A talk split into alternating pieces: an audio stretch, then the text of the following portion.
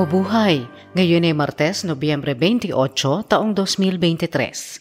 Kayo ay nakikinig sa Balitang Pilipinas sa Tagalog.com. Sa ating pangunahing balita, isang Pilipino at 23 iba pa pinalaya ng Hamas. Dalawang Pilipinong crew ng tanker na kinubabaw ng Houthi rebels ligtas na gobyerno ng isang syudad sa South Korea, naging matchmaker sa pag-asang mag-aasawa at mag-aanak ang mga Koreano.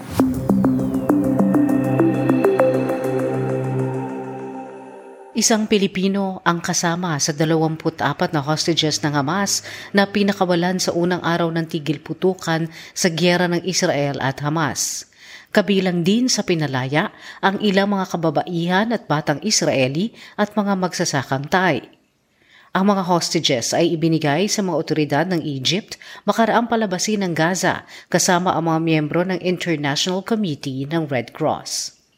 Kapalit ng unang batch ng pinakawalang hostages, sinabi ng Qatar na siyang naging tagapamagitan sa kasunduan sa tigil putukan na pinakawalan naman ang 39 na Palestinong babae at mga batang nasa kulungan sa Israel. Sa ilalim ng apat na araw na kasunduan sa tigil putukan ng Israel at Hamas, limampung kababaihan at batang hostages ang pakakawalan. Kapalit ng isandaan at limampung Palestinian na babae at lalaki na kabilang sa libo-libong bilanggo sa mga kulungan sa Israel.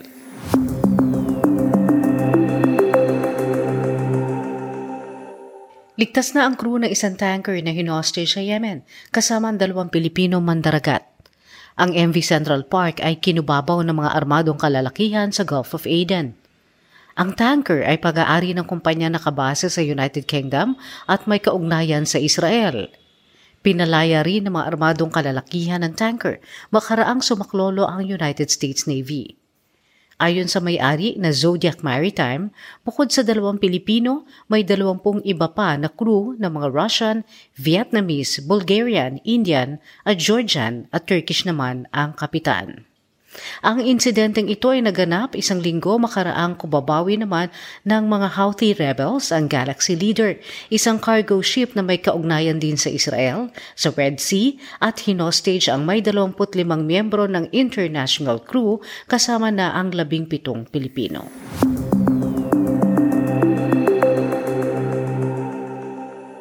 Dalawa katao sa silangang Visayas ang nasawi, samantalang isa naman sa Bicol ang nawawala sa patuloy na pag-ulan sa lugar dahil sa tinatawag na shear line at low pressure area.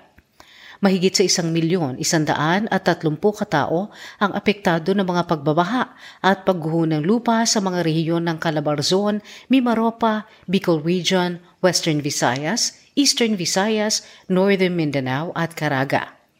Ang shear line na nabuo dahil sa pagsasanib ng malamig at mainit na hangin kasama ang nalusaw na low pressure area ang naging dahilan ng pagbabaha at pagguho ng lupa. Nasira na ang pananim na nagkakahalaga ng isandaan at labing siyam na milyong piso.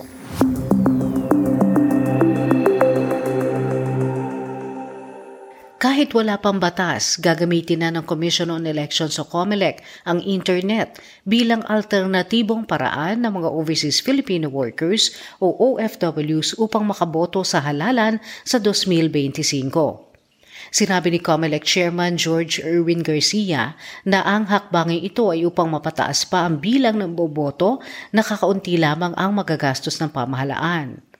Noon pang taong 2012 nang simula ng COMELEC na hilingin sa Kongreso na magpasa ng batas para makaboto ang mga OFW sa pamamagitan ng internet. Noong taong 2022, gumastos ang COMELEC ng mahigit sa 400 milyong piso para sa overseas voting, subalit mababa lamang ang bilang ng bumoto o nasa 39 na porsyento.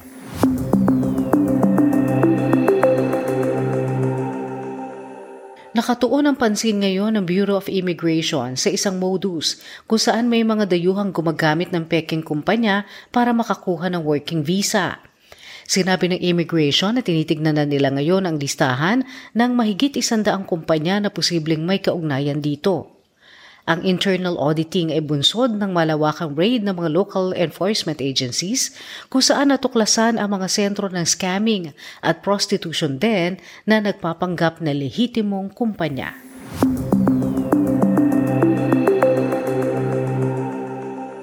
ang kongresista nagsabing ang itlog ay kailangang ibenta ng kilo-kilo, ay naniniwalang ang pagtaas ng presyo ng lokal na itlog ay matatapos din sa loob ng ilang linggo.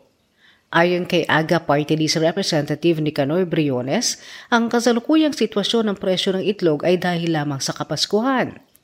Sa lokal na pamilihan, ang itlog ay binibenta ng dose-dosena kung saan ang presyo ay dinidiktahan ng laki nito.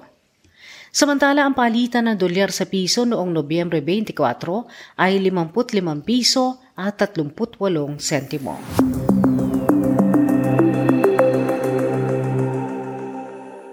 Sa trending na balita online, ang isang aso na sumasakay sa bubong ng jeepney sa Zamboanga City ay nagtitrending ngayon online.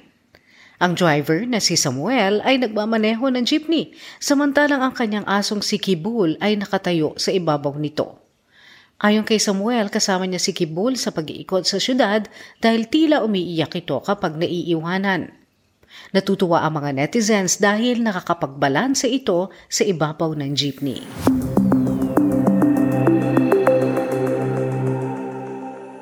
Sa balita sa palakasan, Maglalaban para sa kampyonato ng University Athletic Association of the Philippines o UAAP Season 86 ang University of the Philippines at De La Salle University.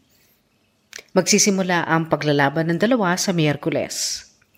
Papasok ang Green Archers sa finals na may siyam na panalong sunod-sunod.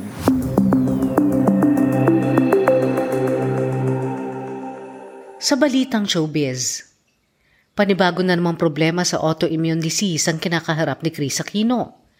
Sinabi ni Chris na may abnormalidad sa kanyang blood panel. Makaraang bumaba ng gusto ang kanyang hemoglobin at ang sodium niya ay laging mababa. Bumaksak din ang kanyang potassium. Sinabi ni Chris na ang kanyang Church-Straw syndrome ay nakakaapekto sa maraming organs dahil nagsasani ito ng sira sa mga blood vessels niya. Nagpapakita na anya ng minor damage ang kanyang baga at ang kanyang puso ay nagpapakita ng simptomas ng pagkapagod.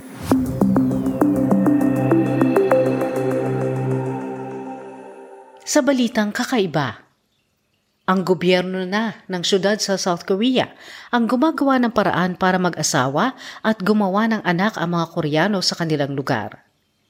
Isang mass blind dating ang pinangunahan ng lungsod ng Seongnam na isang pagtatangka ng pamahalaan na sagipin ang bumabaksak na birth rate sa kanilang lugar.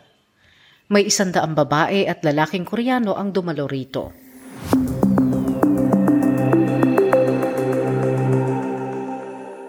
At yan ang kabuuan ng ating mga balita ngayong Nobyembre 28, 2023 para sa tagalog.com. Basta sa balita, Lagi kaming handa.